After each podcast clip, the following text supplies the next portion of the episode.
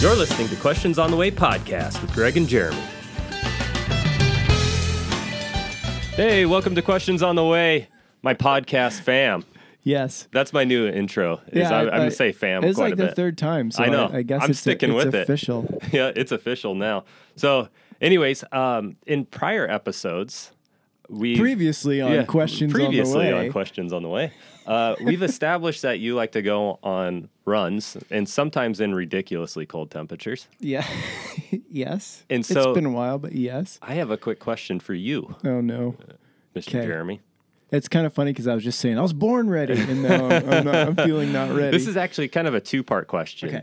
So, we know that you like to run, but what's your actual favorite outdoor recreation activity?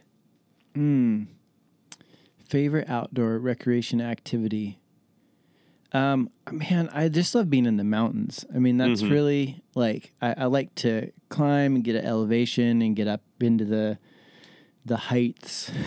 Yeah, no, it makes sense. Even from the time I was a little kid, I remember we would drive through. We always did, like, road trips. I lived in lower 48, and so we'd drive the highway, and anytime there was, like, a road cut, you know, where they'd blasted through. Sure. I always wanted to get out and climb, like, the cliffs. Like, I was always like, that'd be so cool to climb. And so, like, that is definitely carried into adulthood. You grew up kind of in the Midwest sometimes, too. Yeah, it was pretty flat. That's why road cuts were my example. But I always climbed trees and...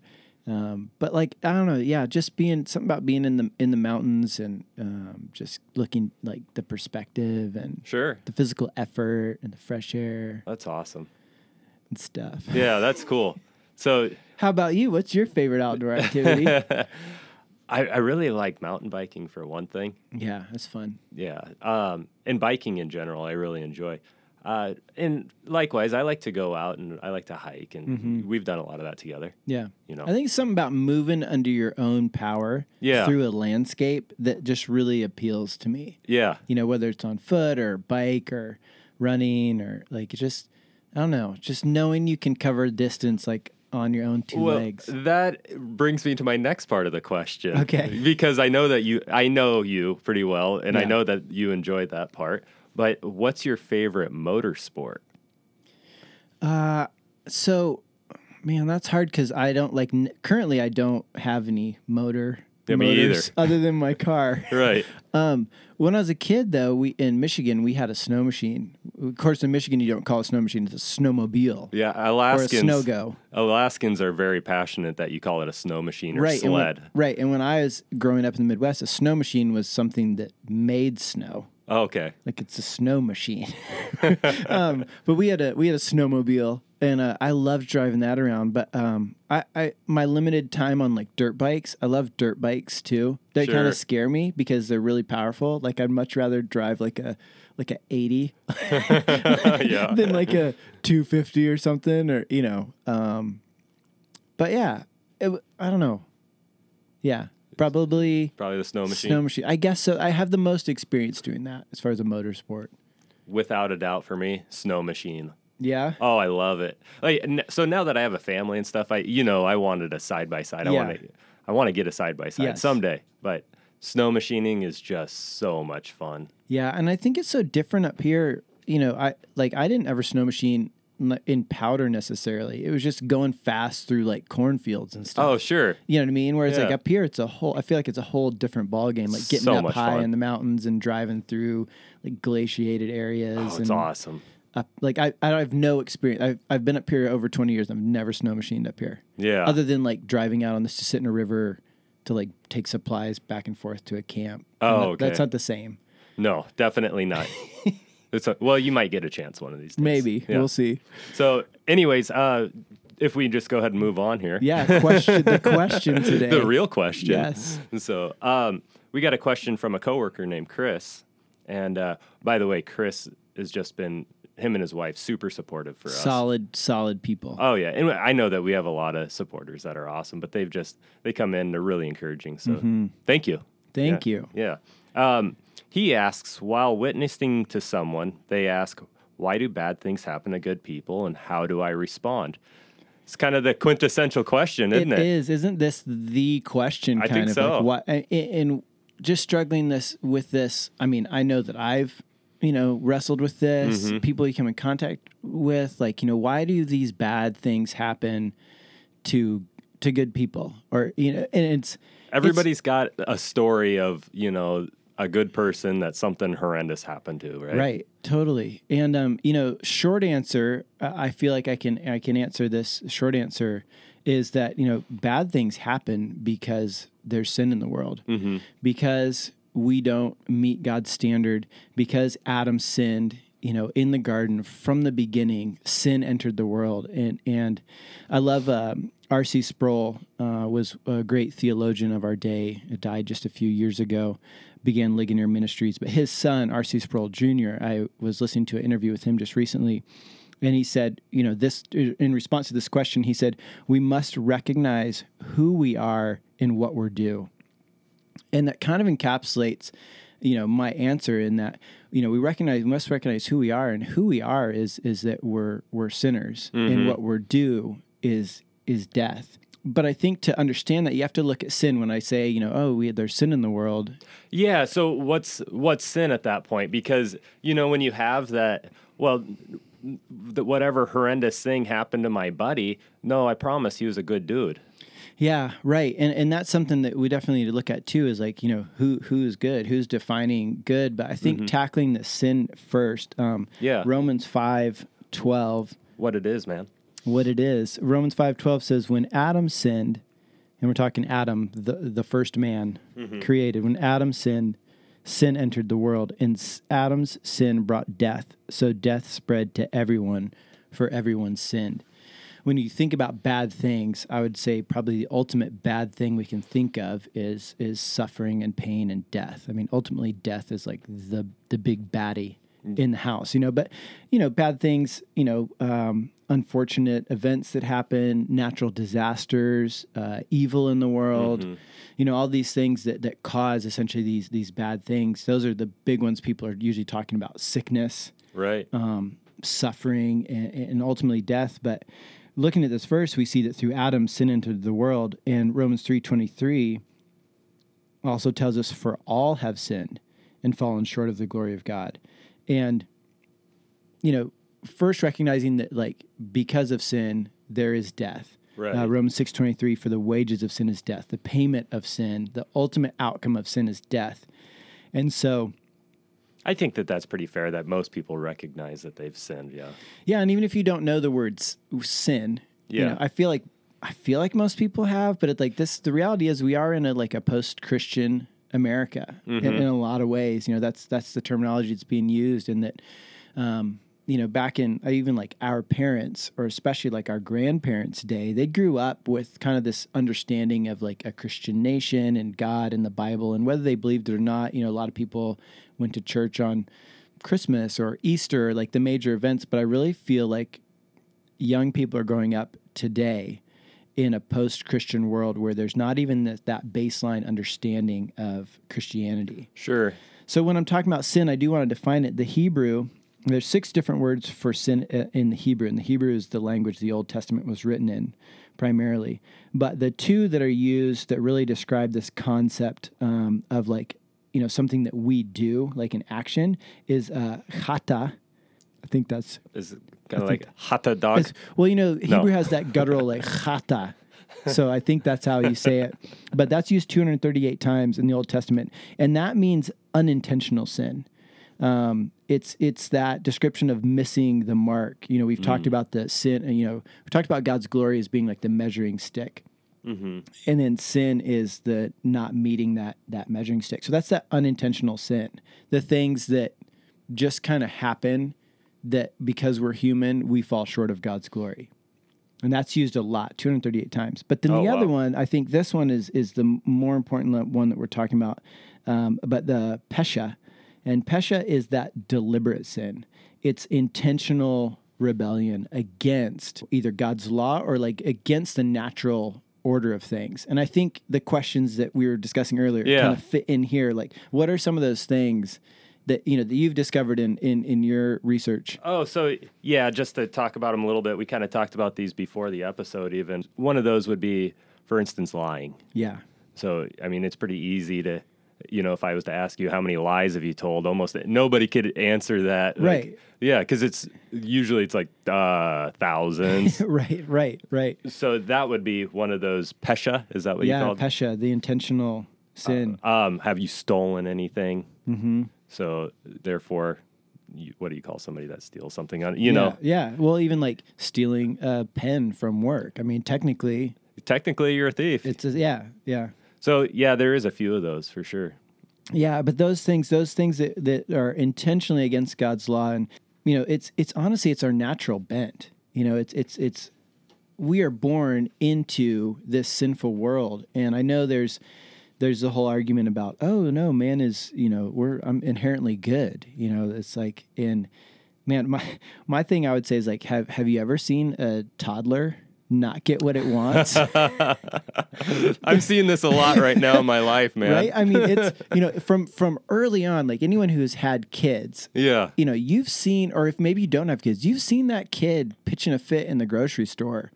You know, it's like, that's a little sinner. You know, it's like, yeah. And that emerges, you know, for those of us who have had kids, like that emerges pretty early on where you can see like a baby's sin nature of not getting what it wants. That rebellion. And rebelling against the authority, you know, but rebelling against, and whether it understands even those concepts, like it's pretty clear that that's our natural bent. So it kind of leads me to my next thing is that a lot of times people say, okay, well, there's sin, you know, and it's a fallen world and bad things happen, but I'm a good person. Like, I don't deserve this. I don't deserve, you know, what's happening. And again, I shared this with you right before, and this is from the same interview with R.C. Sproul Jr., but he said, you know, when I get asked the question, why do bad things happen to good people? He's like, I've got a short answer. It only happened once, and he volunteered. Yeah. You know, Jesus ultimately was the only one who is ever good, fully good. Romans 3:10-12 tells us very clearly that there is none righteous, no, not even one. No one understands. No one seeks for God. All have turned aside. Together they have become worthless. No one does good, not even one. It's pretty clear, and that he's actually quoting there. Paul is quoting from the Psalms, which were written thousands of years before, not thousands, a thousand years before. You know, that, well, you knew I was going to ask. Yeah. That there's not anyone who is righteous. There's not any of us who are right. You know, all have sinned. And so there are no good people. We might have some good things that we do. We might have some positive things that we can do. But ultimately, like you said, even those simple things like lying, I mean, lying is a big one. Sure. Oh, well, it was a little white lie, or it was an untruth. And like, God is a God of absolutes, and like, it's either a lie or it's the truth. There's no in between. Yeah, exactly. And I think, you know, maybe one of the big appeals for people that are outside of Christianity for, you know, being an atheist or an agnostic or, you know, one of like kind of the world religions now is the fact that they can make up their own morality. Yeah. You know, yeah, it's kind of whatever you determine to be your truth is then true. But inherently, although we do have this sinful nature, if I was just to drop down from outer space and I don't know anything about life, if somebody was to lie to me or steal from me, you know, I would know that was wrong. Yeah. Yeah, because it's something within you. I mean, yeah, like think about how do you feel when you find out someone lied to you, you know, that it's a just sense of injustice or like stealing. Like I've had some things stolen, you know, like my car's gotten broken into before. And like, you just that sense of like, this isn't right. Like, how can you take something that's not yours? You know, it's like that sense, even the sense that we have that sense of injustice is a good indicator that there is an absolute right and wrong. So I think to me, that's pretty clear. Like we can establish that, you know, no one is good. You know, sin enters the world, but why bad things? You know, isn't God, you know, the antagonist here might be like, well, isn't God love? I've heard he's good, and isn't he ultimately good and love? So then why would he allow these bad things to happen? Right. Oh, that's a super good question. Yeah. And for me, and I think the Bible makes this clear, it comes back to sin. You know, sin, the penalty of sin is death. But also, you know, there's the curse of sin. You look in Genesis 3:16-19, and we see this is right after Adam and Eve have eaten the forbidden fruit, mm-hmm. They've given in to the devil in the form of a snake who encouraged them, to partake of this fruit, this thing that God said, don't do this. And they rebelled, they pesha, they did the thing that he had said not to do. And God comes down and he's essentially describing the penalty of sin. Genesis 3, starting in 16, this is God talking, and he says to the woman, and I'm reading out of the New Living Translation, I will sharpen the pain of your pregnancy, and in pain you will give birth, and you will desire to control your husband, but he will rule over you. So right there we see there's pain. Mm-hmm. There's going to be pain.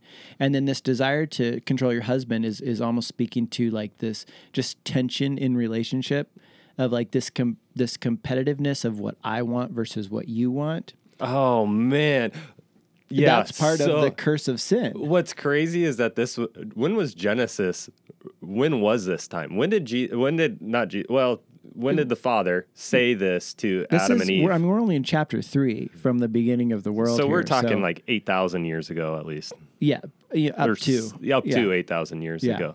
Yeah, from the beginning. These problems are still happening today. Totally. Yeah. Totally. And to the man, he says, since you listened to your wife and ate from the tree, whose fruit I commanded you not to eat, the ground is cursed because of you.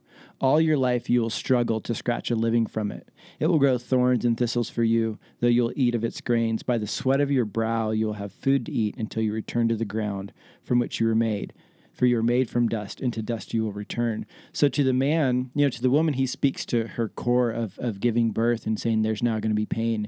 And to the man, he's speaking to, what you will do, your job, you will scratch out a living, you're going to have to he's talking about the ground in this case. He was going to be a farmer, need to grow his food. That was the only job back then. Right. Right. I need to eat and therefore I must either hunt or. Yeah. There's nobody else other than these two. Yeah. Right. And so it's but that is the curse of sin. And the curse of sin is contention in relationship. Mm-hmm. It's pain and it's suffering. Wow. Through the work that's done. And that, we start out in the beginning, that is how the world began. That wasn't God's intention, but because of our sin. And so some of the things that are playing out now about these bad things that happen is because of the curse of sin. And because as the world turns and as mankind goes on, evil still keeps happening. We still keep making these selfish choices, rebelling against God.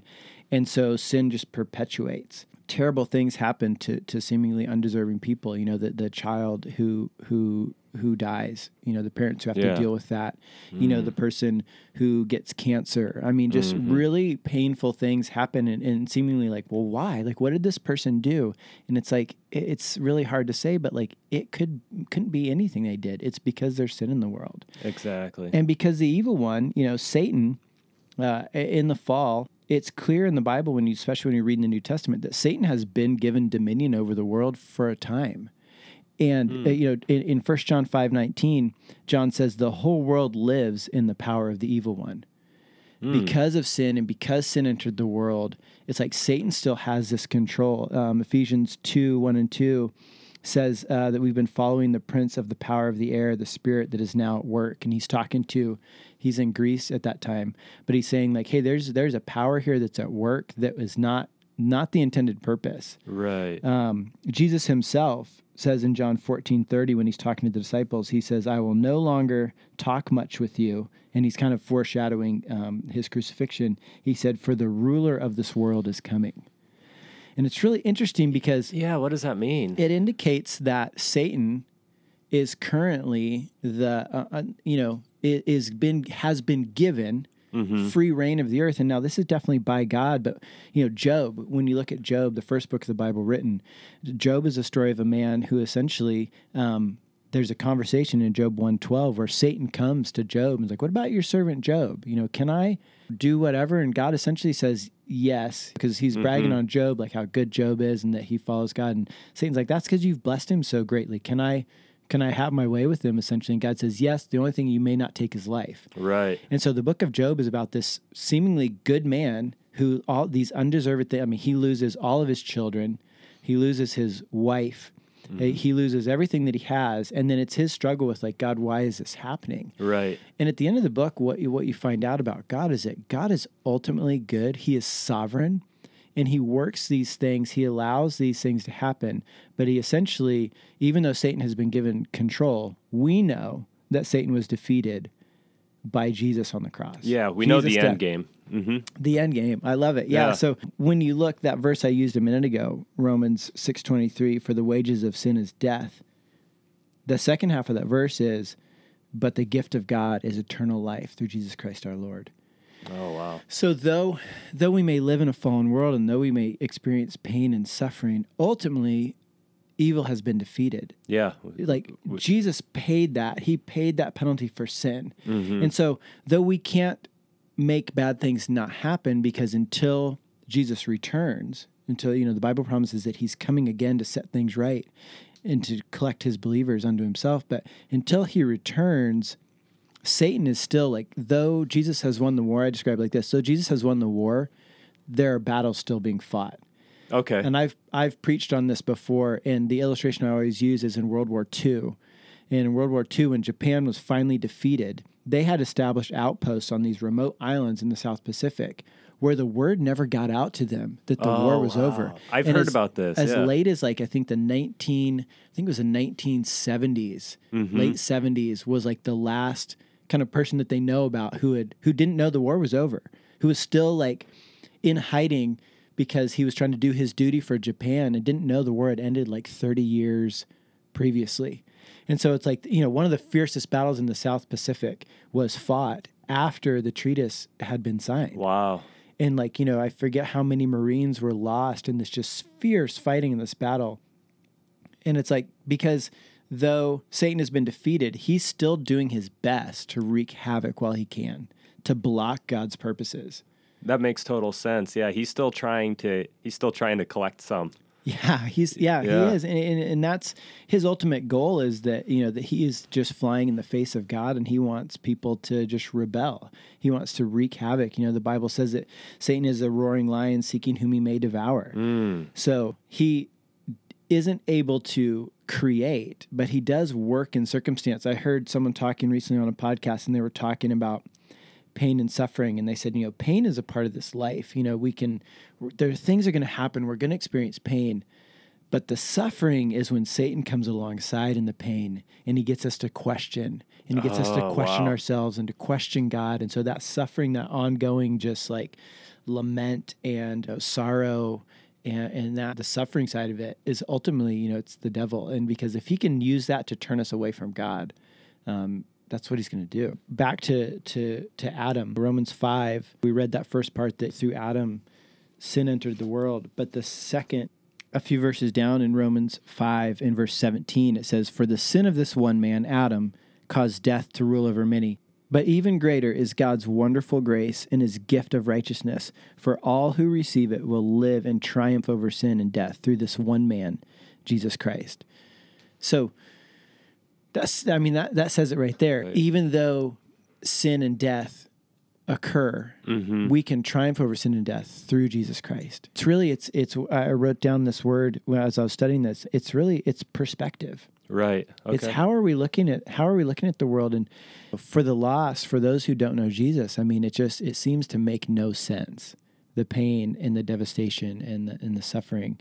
But when we look at the situation through the eyes of God, because of Jesus, we can say, you know, Romans 8:28, Paul says, and we know that all things work together for the good of those who love God and are called according to his purpose. I think this gets misquoted, and people say, all things work together for good. And it's like, well, hold on, you can't stop there. You've got to look at the rest of the verse and the context. Sure. All things work together for good of those who love God and are called according to his purpose. God is sovereign. God sits on the throne. And by sovereign, again, I want to point out, when we say sovereign, we're talking about that God as the creator has absolute right and full authority to do his will. And so all things, not all things are good, right? But all things can be used and are used for good to accomplish God's purposes. And as a child of the King, the Bible talks about this language of adoption, that when we are born again and we trust in Jesus, that we become children. We get adopted as sons and daughters. And as a child of the King, we can trust that the King's best purposes are being played out. And that doesn't mean that it's good or that it feels good, but the ultimate hope is that this isn't what's forever. Yeah, we have an eternity to look forward to. We have an eternity. 2 Corinthians 4, 17 and 18 points out, and even the wording here, well, I'm going to turn to it because I want to get the words right here. 2 Corinthians 4, 17 and 18, and this is in the ESV. But Paul says, "For this light momentary affliction is preparing us for an eternal weight of glory beyond all comparison, as we look not to the things that are seen, but to the things that are unseen. For the things that are seen are transient, but the things that are unseen are eternal." Oh, wow. So Paul's pretty much laying it out there that even though there's these horrendous things that are happening, they pale in comparison to what is our eternity. Totally. And you have to know about Paul a little bit, some perspective of Paul. Oh, man. But what Paul had been through, I forget where it is. I think it's in Corinthians where he talks about 3 times he had been beaten with 40 lashes minus 1, which 40 lashes was a death sentence in the Roman Empire. And so 3 times he'd been beaten to 1 short of a death sentence. He had been imprisoned. He had been shipwrecked. He had suffered an affliction in his body that the Bible alludes to that doesn't say what it was. He had endured a lot, and he's writing this from prison, saying, "It's not that bad." This light momentary affliction, you know, as bad as it was, and as bad as things had happened, he was describing as a light momentary affliction compared to the eternal glory that God has in store for those who are his children. There's that perspective that you're talking about. And he knew he had that perspective, and which is just so awesome. That's so cool. Yeah, and that's the destiny of believers, is to be fully new bodies, you know, no sickness, no pain, no death, in heaven one day with God the Father, with Jesus at the right hand of his throne. Romans 8, 38 and 39 kind of wraps it up. Ultimately, in the face of adversity and in the face of these bad things, nothing is able to separate us from God's love. It's awesome. Nothing at all. And so in Jesus, if you're listening to the podcast today and you're like, man, I have pain in my life. You know, I have suffering. There are these things, I'm seeing around the world, pain and suffering. It's like Jesus is the ultimate hope, and he gives that perspective, and he grants forgiveness when we confess, when we turn to him, which then brings freedom and hope in the midst of pain and joy in our purpose, because we know we're designed and we're living for eternity. Right. It's awesome, man. That's what I got. That's good. Oh, it's so good. I think it really just puts in a perspective. So short answer, why do bad things happen to good people? It's because of sin. Yeah. However, we've been redeemed. Yeah. By Jesus. And you know, I can't help but think about just the total injustice. You know, I get upset if somebody lies to me, and I'm a sinner. Yeah. Yeah. Yeah. You know, Jesus died on the cross being a perfect man. Right. And he had died a more horrendous death than any of us could imagine. Yeah. I mean, the crucifixion was designed not just for pain and death, but for humiliation. Right. You know, and when you look into that and like the Romans came up with crucifixion and it was humiliating. Mm-hmm. And so, a man that like never had a wrong thought, you know, never lied, never stole, you know, never backsassed his parents. Yeah. You know, really never anything, and carried the weight of the world's sin on himself and had to die that way. Oh, it was very humbling. So that we could live, and we could live, you know, with purpose. I mean, it's amazing. And so I think there's hope in that. And ultimately, you know, how you can answer someone who's asking that question when you're sharing God's love is that there's pain and it's real. And ultimately we're not good. We deserve death. But there's hope in Jesus. Mm-hmm. Let me tell you about Jesus. Let me share Jesus. Here's who Jesus is. Here's what he did for you. Here's how much he loves you. And I think for me, that's the answer. It's like, starts out kind of bleak, but finishes, you know, on an ultimate like high note. And I think ultimately, you know, the best way to approach one of these questions is to build a relationship with somebody. Yeah. You know what I mean? Yeah. These kind of things are best addressed, you know, one-on-one and developing. You know, we call it life on life, you know, discipling someone. It's like, because you can preach, and there are messages that are preached, and there are conversions that happen. You know, Billy Graham, you know, the evangelist of our day, and just, I mean, huge impact and reached millions around the world, and, you know, hundreds of thousands of gospel conversions of people giving their life to Jesus. And that is good, and God works in that way. But the intricacies of the relationship, you know, mm-hmm.